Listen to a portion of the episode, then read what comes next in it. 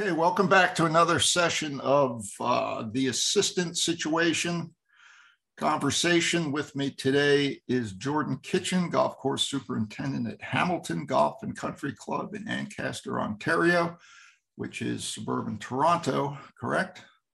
Correct. All right. Uh, Jordan and I talked um, a little while, uh, a little bit prior to our first roundtable, which he participated in, and we both felt that he had some more to offer and some more we'd like to talk about. So um, here we are with a uh, somewhat shorter follow-up session. So, uh, Jordan, you said before that you spent most of your career as an assistant, and you've only been uh, promoted to superintendent the last couple years. Correct. Yeah, I've spent um, seven of my years, seven of my 10 years at Hamilton as an assistant. Uh, there were, I guess, two of those years I was associate, and then in 2019 became interim and then uh, full superintendent. That was under Rod Trainer? Correct. Yeah. He was, uh, I think he was arguably our first TurfNet member in Canada, I think. He was a member for years. Was he? That wouldn't surprise me. Rod was always uh, always engaged. Yeah, didn't really participate that much, but he paid his bill anyway. So that's a good thing. But uh, so since the round table, um, I guess have you had further thoughts and or has anyone um, discussed any of this with you either on your staff or anywhere else? So, great question. Uh, I've had several conversations, um, some with my peers, superintendents, also had a conversation with a now salesman who was an assistant and uh, asked him, you know, about that leap and with the underlying current of why he made that switch. And you know his his reasons echo many of the reasons that have been mentioned so far. Um, i'm not sure that we came up with any s- solutions. Um, but uh, you know had an opportunity to drill down on some of these things and uh, you know take myself back to my early days as an assistant and uh, I've got some some thoughts I'd love to share. Fire away.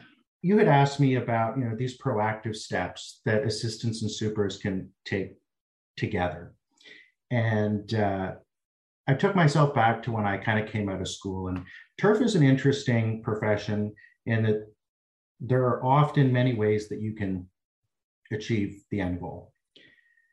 And I was probably an annoyance to Rod in the sense that you know a lot of turf students come of school and they think they know a lot more than they they know a lot about growing turf.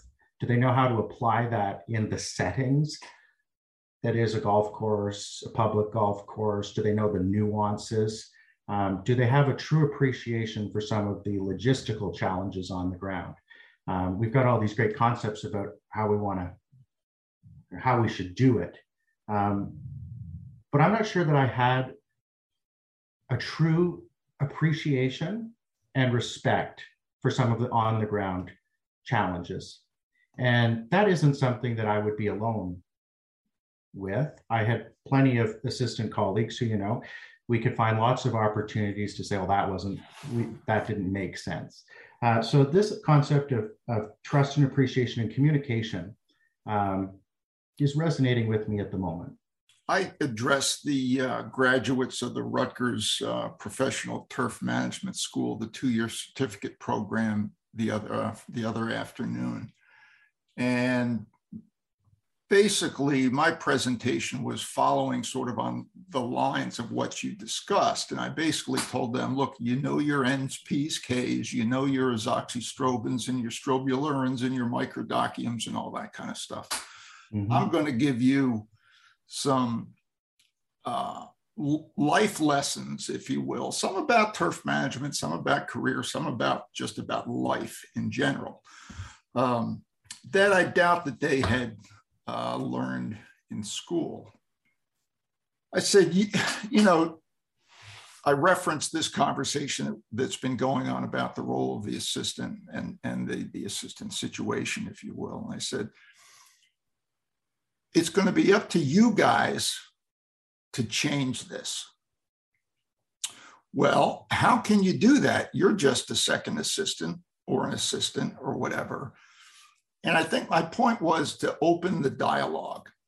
In other words, don't go in and say, okay, look, I don't want to work this number of hours anymore. I don't want to do this. I don't want to do that. I would approach the superintendent with saying, what can we do to um, invoke greater efficiencies, if you will, perhaps change scheduling? Um, you know, look at all uh, aspects and, and segments of the day to day operations to see where you're spinning wheels or where you know you're you're taking time to do things that you don't necessarily have to do i'm going to kind of take a tangent but i think it, it will swing right back around um, to put myself back in those shoes i remember you know and i, I can't give you a specific example but you know i'm sure that we've done things when i was an assistant and i was like why would we do that like that just seems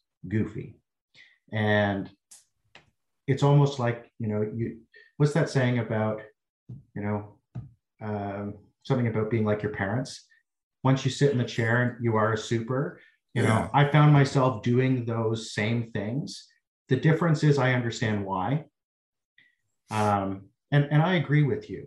Um, when it comes to communication, you know, starting out with what you don't want instead of asking a question or asking the why or being open minded is really, really important. And I've been fortunate in my career um, to have had mentors like Rod and, and others uh, who have at times sat me down and said, you know, you got a great work ethic, you got you got it together, but you got to be a little bit more open minded than you are right? You see the big picture, but there's just a little bit more on the edges that you really do need to understand. Uh, and in those moments, I could either go, you know what, what the heck do they know? Or I could walk away and deeply think about it and go, you know what, I don't know what I don't know. And let's just relax a little bit and try and understand. Do you think that there are some superintendents who sort of cling to the old, uh, you know, grind them up and chew them, chew them out kind of a thing. Do you think there are, there's a segment of superintendents today who perhaps feel threatened by a new way of doing things? Sure. I guess, I guess because why I ask is that it would seem to me that a better work life balance, if you will, would certainly benefit the superintendents because again, just look at the look at the outflow into sales. Um, mm-hmm. You and know, I wonder whether that fear is just driven by the fact that it's just different and it's not what they're comfortable with. Humans are hugely creatures of habit. Sure. And you know, good, bad, or indifferent. If we get patterns, we get entrenched in our own patterns we don't really often want to change, even if it's for the better. Because it's uncomfortable. Sure.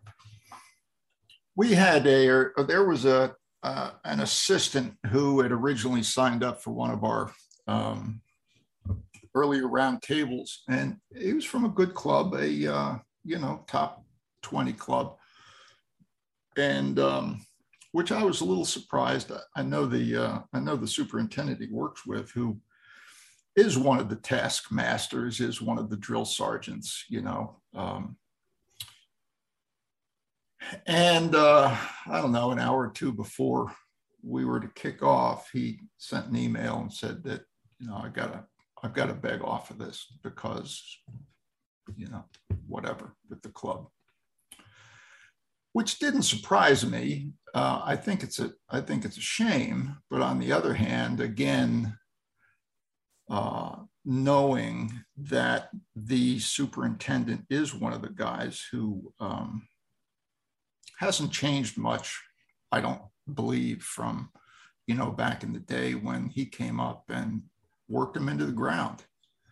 Uh, but did it for a couple years. So you know, I guess part of the reason being that he feels that you know they could get put that on the put that club on their resume, and that's going to open doors and all that kind of stuff. But nonetheless, I just I just found that that interesting, and I think that's that type of person might feel somewhat, or that his domain, if you will, or his uh, control might be threatened somewhat by more empowerment, more accountability, uh, more respect, perhaps, um, mm. you know, working from the top on down. Yeah. The one challenge, particularly in, in, in golf operations, is that it's very personality driven. Um, because they are flat, smaller organizations, um, you know, the personality of the leader absolutely influences. Um, I've listened to the second roundtable, which I thought was excellent, and one of those the, the, the things that one of the supers brought up was about advocacy. You know, it's the course and grounds department, it's the course and grounds team here at Hamilton. I'm simply the the leader. I pick the direction, I set the goals. I, I can't do all the work on my own, uh, and and the credit has to go to the people who make it happen right? Um, I'm like the conductor, if you will. And by flat, you you mean a flat organizational hierarchy where you've got Correct. a couple of levels, but you've got a lot of people stretching out from that central. Correct. Core. Yeah. Yeah. And because they're smaller organizations, they tend not to have as developed human resource departments or policies, which can affect sometimes development, not always. So then it becomes much more based on the personality. Yeah, Paul McCormick said the other day that um, out in Atlantic Canada that they've pretty much given up on um, assistants or having assistants, just I guess because they haven't. There aren't enough golf courses in the area. He's in uh, Prince Edward Island, but that would include Nova Scotia and and New Brunswick also, I would think. Um, that, uh, but he said that there's a ready source of young people willing to come in and do the work. And, and he said very often he can keep them four, five, six years.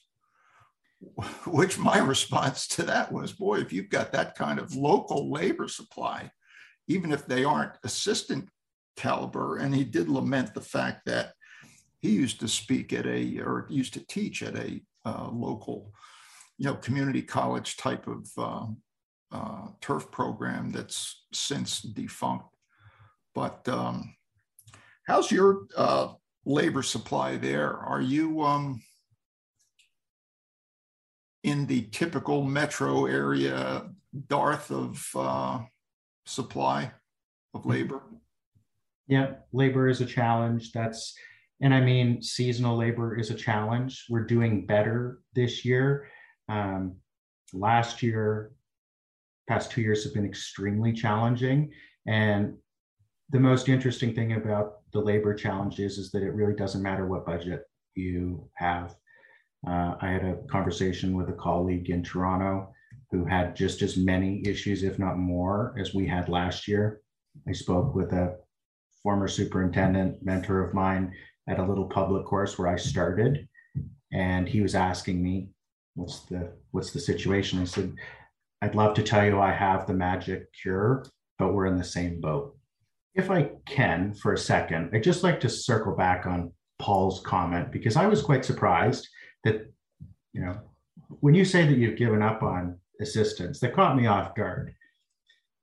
But as I prepared and reflected on several of the conversations. I do wonder if he's onto something there. Do we have an abundance of turf school graduates waiting to come to work at, at Hamilton and other big private clubs? Mm, no, there's a few, and we can we do our best to attract them. However, we do have individuals that do want consistent labor that enjoy the work. And it took me back to a decision that we made in 2015 at Hamilton.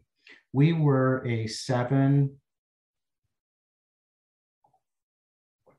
sorry, we were a, a crew of seven full-time individuals from super, we had two mechanics, two assistants, an irrigation tech, well, on and on. And in order to You're 18 holes?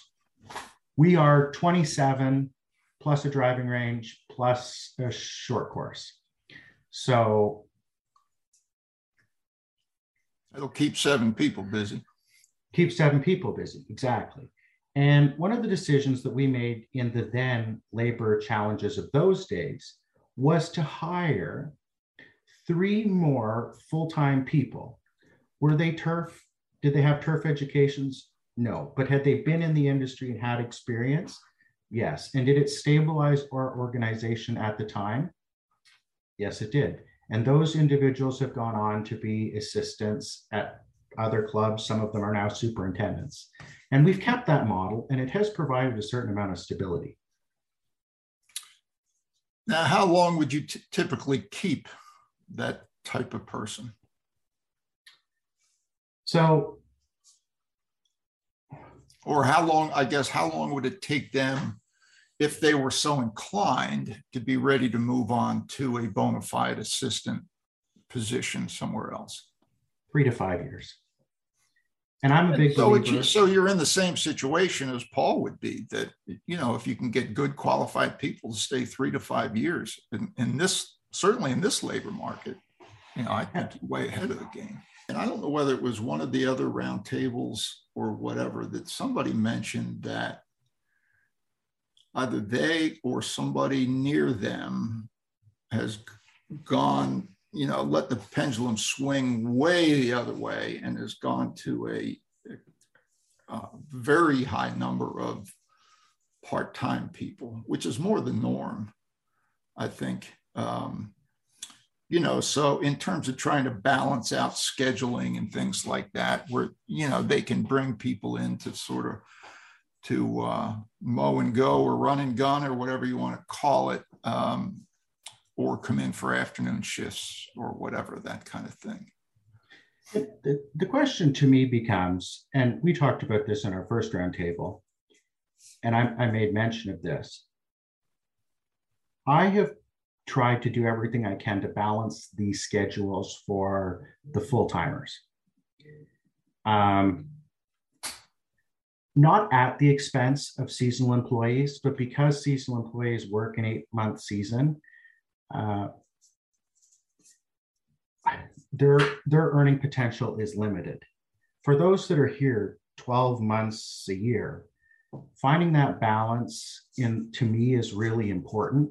Um, and because we've been brave enough to try some different schedules, I can really see the improvement in them. And I will say it was probably me who made the suggestion of trying every third weekend. And I did it as an, not an experiment, but I said, I want to try this.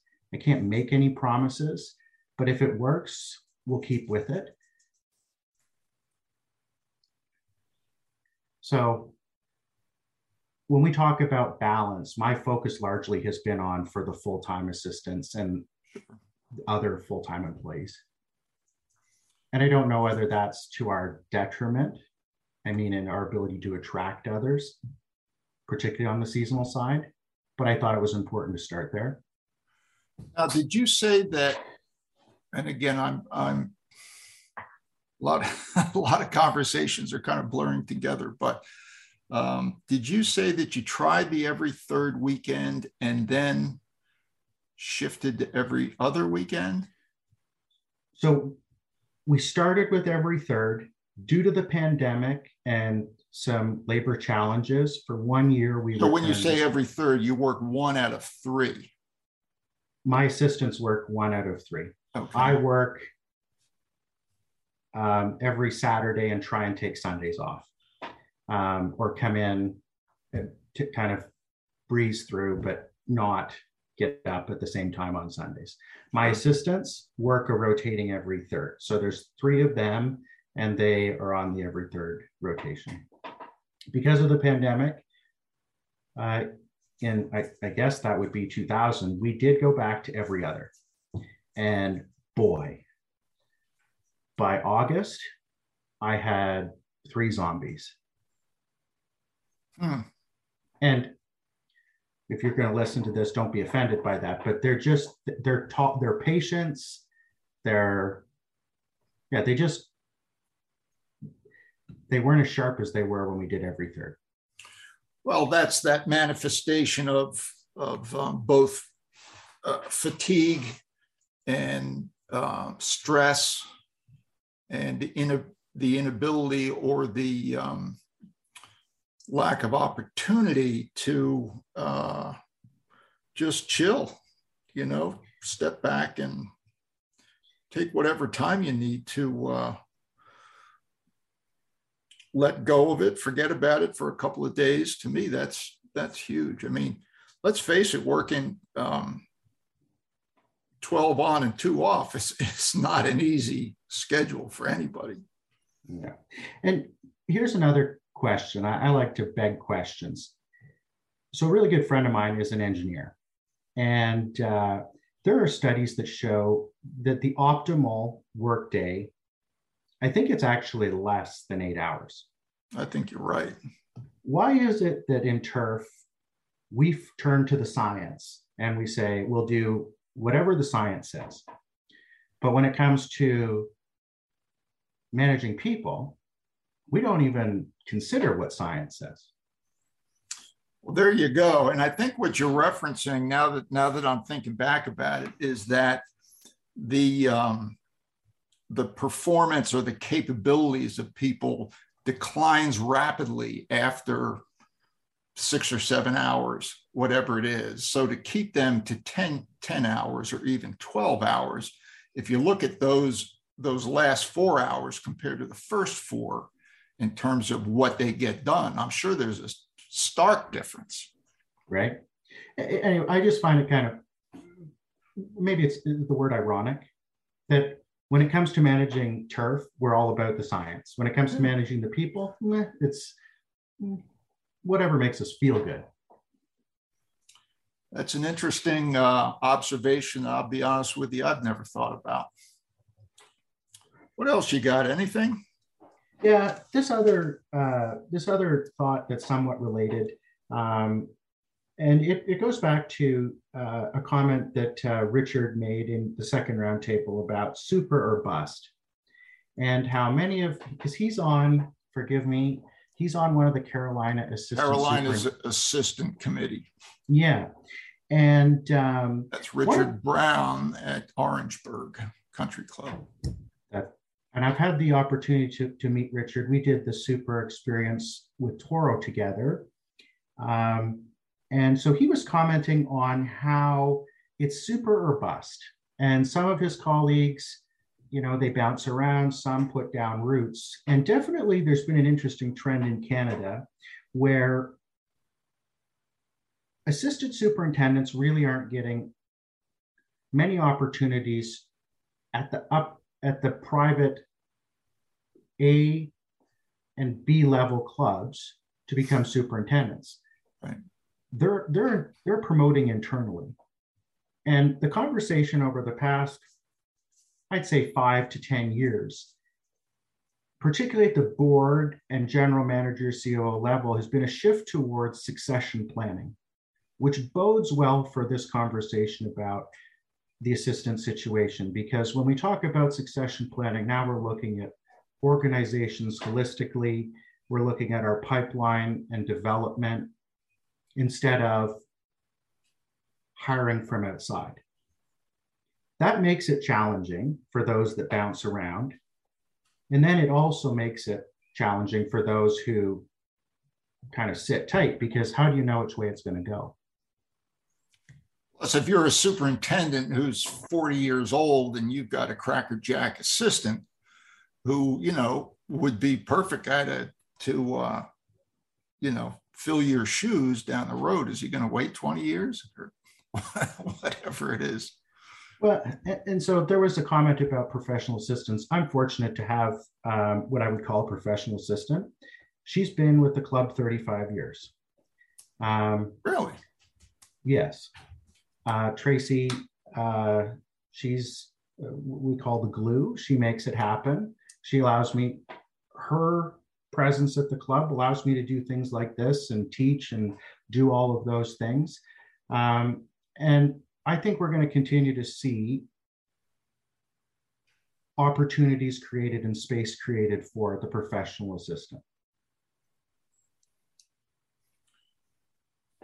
You know, one of the uh, one of the things that Richard said in that uh, that other round table was that he's very wary of making a move for a move's sake mm.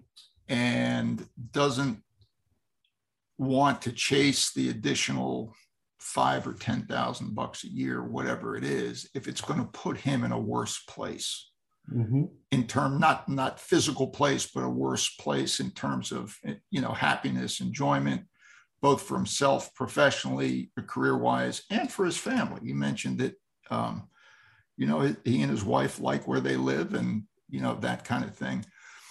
One of uh, a, a superintendent from uh, the Met area in, uh, I think he's in Connecticut, a long-term TurfNet guy, sent me an email or replied to uh, one of the one of the tweets in that Steve Cook thread, and he said. Um, during your conversations, ask the assistants who have made moves whether they're better off since mm. they've done it.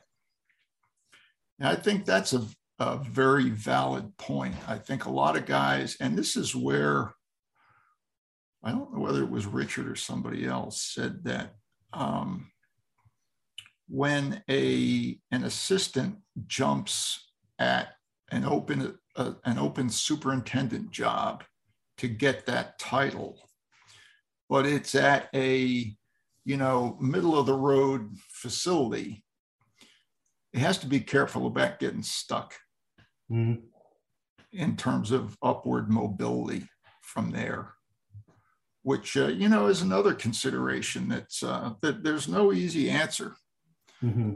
for this whole thing for sure um, yeah those were really the the kind of the I think the things that, that popped with me is this you know this this this concept of being open-minded of you know if you're a young assistant asking the questions um, you know, I would if I was going to circle back on on Rod and my relationship, um, I was probably the young ankle biter, and that's what he wanted when he hired me, if I can say that. He wanted somebody who was going to challenge him, who was going to, you know, think about the new ways and ask questions. Was the answer to the question always to my my queries? Yes. No, it wasn't. Sometimes it was no but I got enough opportunities where he said yes that it kept me engaged.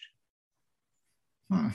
And it moved the organization forward. And I would say that we got the best of both worlds because we've got the balance of his experience. And then we had somebody who was going to ask questions and think outside the box and ask, you know, I, I asked some questions of and and it was like, oh, we tried that once, and it actually didn't work out that badly. We could try that again. Hmm.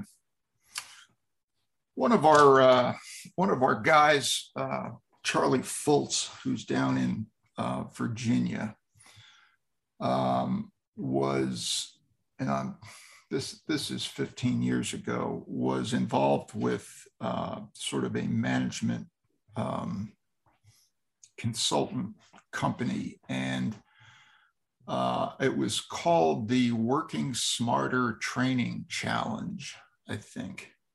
Hmm. And this was the kind of thing where you, you had X number of sessions and you got your whole crew together. And one of the, one of the uh, exercises that they did was documenting how to make a peanut butter and jelly sandwich which might sound stupid until you you take the process I mean, do you do you spread the peanut butter on both sides of the bread and put the jelly in between, or you know, how exactly is this done? And it was it was an exercise that was targeted at process improvement. You know, they they took a look at things like how do you arrange your your uh, mowers and vehicles and stuff in the shop in the morning to get them out in in a reason you know in the most efficient method how do you schedule you know do you have a shotgun start more or less with all of your guys racing out there or do you stagger them by 15 minutes that you know that kind of thing that um and i guess the point is to take the time to uh, what i guess to challenge the status quo in terms of um, everything that you do because with technology and all of that, now here's another question for you, because I think I made the point about the peanut butter sandwich, but um, I think it was Dr. James Hempfling who commented um, on the Steve Cook thread that technology can be used to cut down on labor hours worked. Now I can see that in terms of, you know, moisture meters, things like that. Can you think of other ways, uh, you know, in-ground soil sensors, you know, all that that kind of thing? Um, can you? And I should probably get him on here to explain that that uh, yeah. that comment. But um, uh, I'm all about, you know, I've used technology, and I and I was not I mean, I bought my first personal computer at, at age 39 and taught myself to use it in case I ever needed those skills. And lo and behold, a year later, I got canned and started TurfNet. So there you go. But I've always been a big proponent of utilizing technology so that I could do as an individual, or now that we, as three guys, um, can do what it would previously take eight or 10 people to do. Mm-hmm. You know, so so I'm a big fan of that. But on the other hand, I can't necessarily extrapolate that to the golf course because I've never worked on a golf course. So fair enough. I think drone technology is going to be a really interesting one. Um, this concept that you can fly your golf course every day, that it could see an irrigation leak, it could see you know, a head, a head that's weeping, uh, a disease outbreak before it happens, an area that's drying down, uh, that kind of information. Are we there yet? Mm, uh, no. Are we getting close? Yes. But this concept that a drone could fly your golf course and you could see all those things, not only is it flying it, but that it identifies them and drew your attention to them. I think that's the future when that can be ported into these GPS sprayers and that kind of thing. Exactly. Also is, is huge. Yeah. Yeah. This concept that you can see everything every day and that, you know, computer programs going, hey, you need to look at this, this, and this, that is, that's going to help. Um, I think that's probably the biggest one because uh, you can, if you can understand the information and you can deploy your resources accordingly, there's huge potential for labor savings. I think robotic mowers, um, I'm really interested to see where that comes out. You know, I've always been a big believer. Hamilton has like 120 acres of rough. So I've always said, I, re- I really don't care about a, a robotic greens mower. I want a robotic rough mower. That would be a game changer that would be an interesting one. Now, the cost and barrier to entry is going to be high, but I think we're going to see that. I don't I don't see behind the curtain, but that's going to be here eventually. That's going to help big time. And that's going to also improve member golf experience big time. Can you imagine playing around a golf and never seeing a rough mower? I'm a superintendent and I like the idea of that. Yeah. And not not because it's a complaint, it's because I my opinion is driven by complaints. It's just it's way more peaceful if you don't hear that mower in the distance. And I know I'll get flack for making that comment, but um, So your thought would be you could run them at night or whatever? Run them at night. If Toro makes your irrigation system and they make the mower that's robotic, there's going to be an integration between that and irrigation. There you go. So those are the other, you know, things I think. The last one, because I know I want to be respectful of your time, is on compensation. And this is uh, maybe I share a few words on this. This is an interesting sure. one. Um, I have two brothers. They're starting. Uh, uh, they're both in the construction business, and they're starting a business. And I would give any assistant the same advice. And I'm not going to guarantee you that it works, but you're never going to get what you don't ask for. That's the first thing. The worst thing that is ever going to happen is you ask for something and someone says no. I would take it one step further. If you're serious about your career, don't ask just about a raise. Ask about a performance plan or a review where your boss and yourself identify areas where both you and them see opportunities for your career development and tie that to compensation.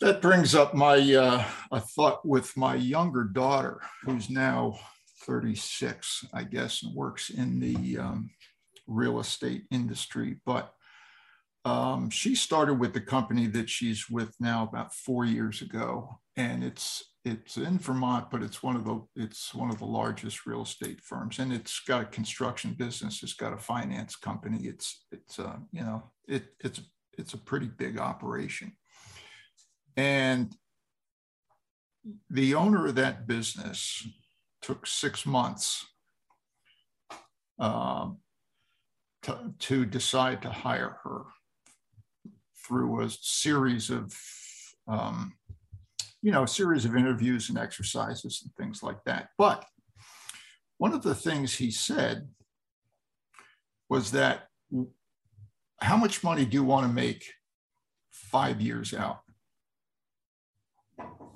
And and he encouraged, you know, to go for it. I mean, and the number was more than twice what I've ever made.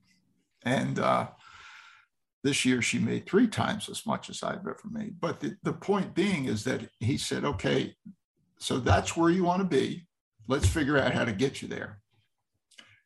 And um, he was, uh, he, he hired well and he um, basically set his, hired good people and basically set them loose. Very, very long leash, very little, you know, um, uh, oversight other than gentle nudges in one way or another or you know do you what do you think about this or what do you think about that as opposed to you need to do this or you need to do that? And she's thrived. Yeah. which is probably my last thought. And this is a really hard thing for superintendents but you have to allow your assistants and those key individuals that work for you opportunities to learn and when I say learn, you need to let them make mistakes. The most valuable lessons you learn in life are from mistakes. And I understand that that's a scary concept, but you have to start small. You've got to give them room. Each of my assistants have a portfolio, and that sounds goofy, but I came from studying poli sci once upon a time. And so this, you know, a government portfolio, one of them takes on irrigation, one's IPM, one's operations. They all have a portfolio. Everything that they're responsible for, you know, is enumerated and they get a lot of autonomy there. And that gives them a sense of ownership and they're allowed to make mistakes. And that's how we learn. That's one of the points that I made to the uh, the Rutgers people the other day was that hey, it's okay to fail but fail on a small level. Don't, hey, I, don't make the big don't make the big mistake. That's right. Yeah. Right. Every valuable lesson I ever learned in my life was because I made a mistake. Well, they said that what's what's the old adage that Thomas Edison tried a thousand prototypes of a light bulb before he found one that worked, and the other one I heard recently was that um, uh, what's it uh, Dyson tried five thousand prototypes of that uh, Venturi type of uh, bagless vacuum before he was able to bring that to market. And I think he's done okay. I, I, I would say I think he's got a pretty good vacuum. Yeah. Okay, Jordan, thank you very much. We'll uh, wrap this up. And anybody else who's got further thoughts or wants to contribute, either one on one with me like this or in a round table, by all means, give me, uh, you know, shoot me a holler on uh, DM on Twitter or send me an email. It's peter.turfnet at gmail.com. Jordan, thank you very much. A pleasure. Thank you. You bet.